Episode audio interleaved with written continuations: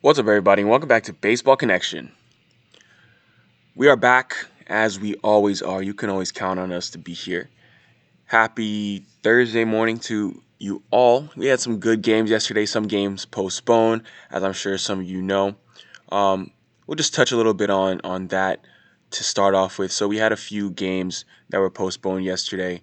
Um, this started in the NBA, actually, where the Milwaukee Bucks said they were not going to um, they're not going to play their game yesterday.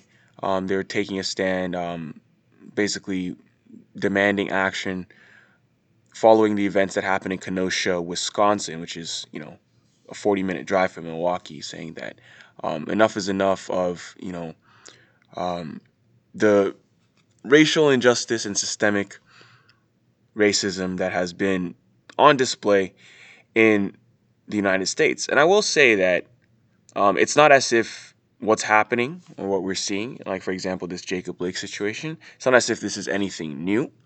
However, it's just that in in a time like this, in a year like 2020, we have social media and a lot of things are are getting a lot more attention now, which is good in my opinion. It's good that these things are coming to light because there have been many people who were dying unjustly for for decades or centuries, but there was never any camera filming. You know, there were never any you know media outlets. There was never any social media there to capture the moment. But now, uh, because it's so easy to get these things on social media and get them into circulation, they get a lot more attention, and that's good. So hopefully, that's a step in the right direction, and people can demand reform from the top down. You know, it starts by voting for competent people who can, uh, you know, pass um, you know, fair le- legislation and eradicate unfair legislation, things like that.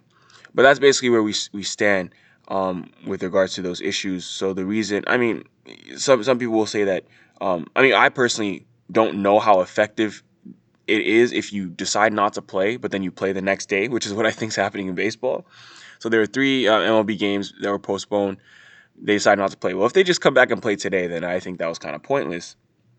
But if you actually hold out, if you actually hold out to the point where you demand changes and you say, I am not getting back on the field until, you know, we see action, we see legislative changes, then then you're actually going to impact um, you know, some change. But if you just say, "Oh, I'm not going to play," and then you show up a day later or, or, two days later or a week later, then then what what what, what did you really accomplish? But it, it is what it is.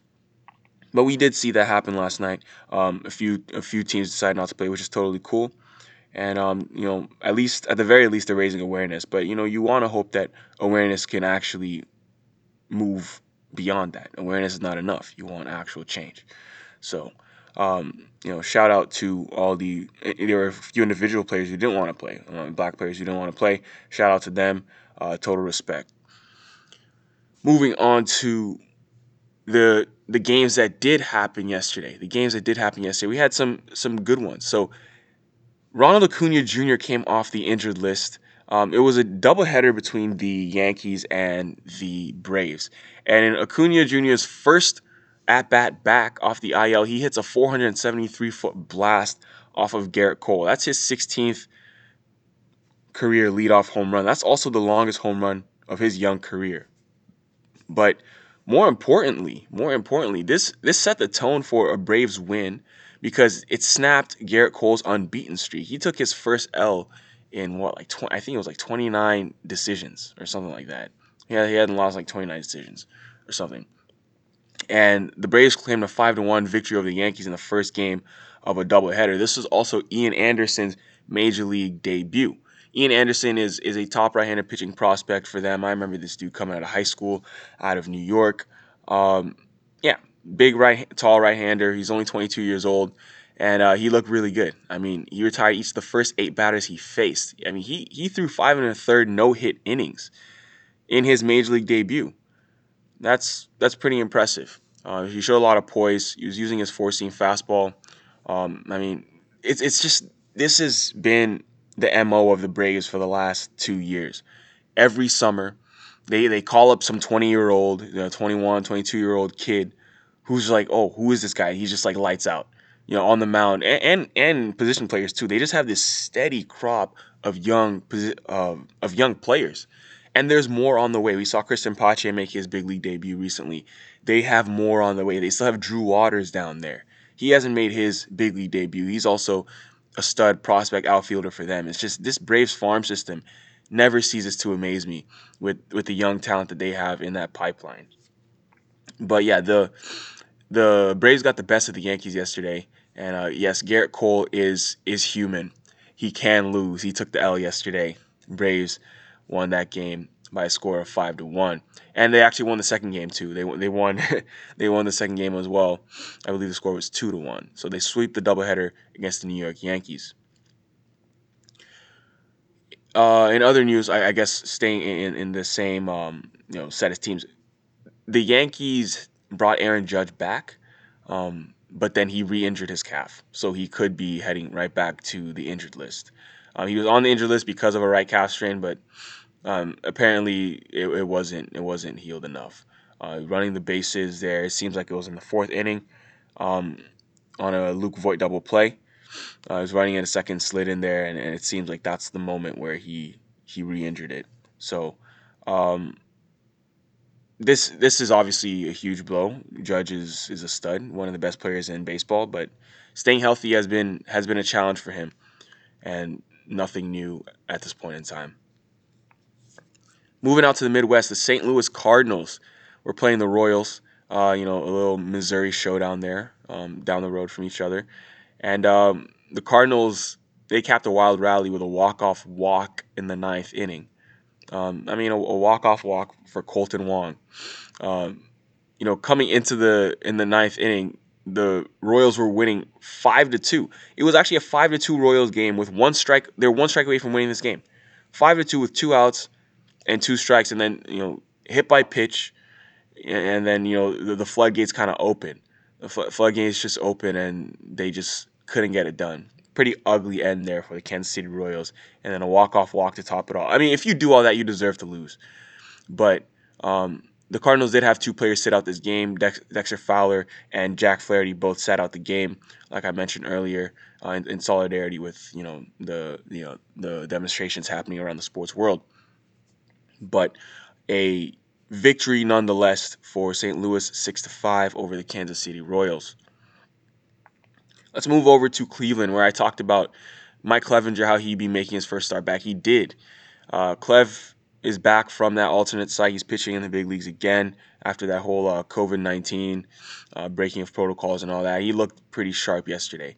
Um, so his first two innings, he kind he kind of struggled, but then he settled he settled in where he, he would end the night with six innings, allowing two runs with six strikeouts, and he lifted the Indians to a six to three victory over the Twins at Progressive Field. You got a go ahead double from Tyler Naquin, but yeah, Clevinger looked for for for the most part. I mean, he's had some issues keeping the ball in the yard. That wasn't uh, any different yesterday, where uh, I believe it was Max Kepler took him deep early in the game, but you know he settled down there. He uh, he, he definitely settled down there and uh, gave them six strong innings. So, yeah, I mean, Clevinger is going to have to do a lot to regain the trust of his teammates. You know, a lot those guys definitely were not happy with him. Um, Adam Plutko and some other guys uh, definitely had some strong words to say that, you know, um, that he b- betrayed the team, which is true. So, he, I guess throwing six strong innings is a good way to to start to gain that trust back. I guess I'll just leave it at that. Moving on to New York, man, the Mets, the Mets, Mets. They had Degrom pitch yesterday, and he looked like a stud, but he was given a no decision after the bullpen lost the lead in the eighth inning. They would eventually get the win, but the bullpen did lose that lead, and Degrom didn't get the win. But he's he's used to that at this point. I mean, he's winning Cy Youngs on a yearly basis, so he, he probably doesn't really care too much, honestly. But last night, Degrom was vintage he punched out 14 last night, ladies and gentlemen. Jacob DeGrom is is is really something else. It's remarkable. But yeah, 14 punch outs yesterday against the Marlins, and um, they just didn't really have any answer for him um, doing his thing. When you win back-to-back Cy Youngs, I mean that's that's the kind of pitcher you are. But seven innings, 14 punch outs, one earned run for Jacob. He has an ERA of 1.80 on the year. Mets defeat the Marlins by a score of five to four. Five to four. So, yeah, there were other games, but I'm gonna kind of just end it there. Um, that that's kind of the gist of what happened yesterday. Obviously, you know the headlines were are, were kind of dominated by, uh, you know, the demonstrations, which is totally cool. That's that's what everyone everyone has the right to do that. Uh, that's their that's their freedom. That's their liberty. So we will be back, same time, same channel. If you enjoy this, please share it with someone who you believe would be interested, and we'll see you next time on Baseball Connection.